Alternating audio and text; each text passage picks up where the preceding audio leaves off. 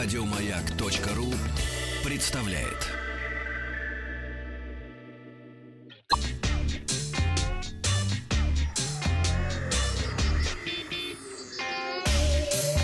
Страна транзистория.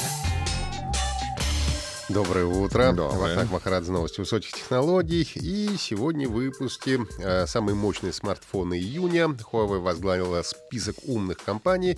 Чем отличаются Mimoji и Мемоджи, а, а также анимированные эмоджи от Microsoft и что можно делать в Майнкрафте.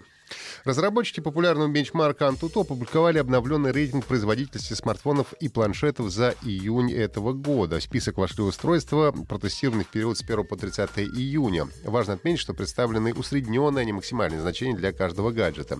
В рубрике iOS топовыми по производительности остаются планшеты iPad Pro прошлого года выпуска. iPhone 10s Max занимает только пятое место, уступая одну позицию iPad mini этого года. А в конце десятки находится iPhone 8 Plus. Десятку лучших устройств на базе Android открывают а, Samsung Galaxy S10 и S10 Plus. На третьем месте Xiaomi Mi 9 Explorer Edition. Вторую строчку занимает игровой смартфон Xiaomi Black Shark 2. И на первом месте также а, смартфон для геймеров. Это Nubia Red Magic 3. А, Разработчики Antutu напоминают, что сопоставить абсолютное значение в баллах между платформами iOS и Android неверно. Все дело в различных алгоритмах, по которым вычисляется производительность на iOS э, и, э, соответственно, операционной системы от Google. Ну, в общем, попугаев меряют, по сути. А, Бизнес-журнал со 120-летней историей Mid Technology Review опубликовал свежий рейтинг 50 умных компаний. Он включает бренды из различных областей, э, от гигантов э, ин- индустрии до стартапов. А Список считается одним из самых авторитетных в мире. Помимо а, Tesla, Intel, Bosch, Nvidia, в рейтинг вошло немало китайских компаний, многие из которых не очень хорошо известны рядовым потребителям. Ну, а возглавляет список Huawei. Редакция журнала отметила китайского производителя электроники как инноватора в области изобретений, компанию, немало предложившую в те- теоретическом прорыве и всесторонне развивающийся бренда. После презентации компании Xiaomi новой молодежной линейки смартфонов CC9 а, а, пользователи обратили внимание на то, что анимированные с маленькие китайского производителя, получившие название Mimoji, очень уж напоминают Memoji от Apple.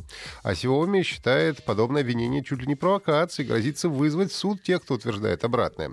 Вот лишь несколько пунктов из заявления компании. Мы от лица компании Xiaomi, провели внутреннее исследование и пришли к выводу, что наши персонажи Мимоджи не являются плагиатом на любого из наших конкурентов, в том числе и Apple. Слово Мимоджи мы начали использовать раньше остальных, а затем добавили элементы, специально разработанные для восточного типажа лица. Сейчас у нас есть 165 вариантов, которые можно комбинировать в сотни миллионов Мимоджи. А насколько нам известно, у Apple в Мимоджи нет автоматической генерации новых лиц. Это значит, что наши продукты имеют фундаментальные различия.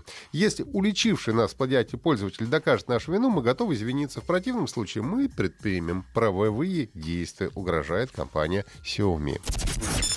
Но на Apple или Xiaomi а, анимоджи не заканчиваются. Теперь Microsoft разработала подобный инструмент для клавиатуры SwiftKey, довольно популярный среди пользователей э, э, устройств на Android. Анимоджи от Microsoft называет, э, э, называется SwiftKey Puppet, то есть кукла.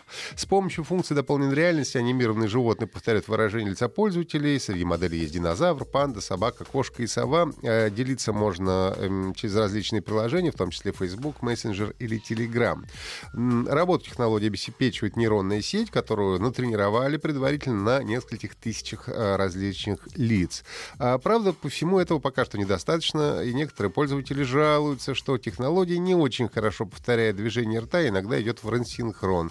Но так как это лишь бета-версия SwiftKey Puppet, скорее всего, со временем недостатки будут устранены.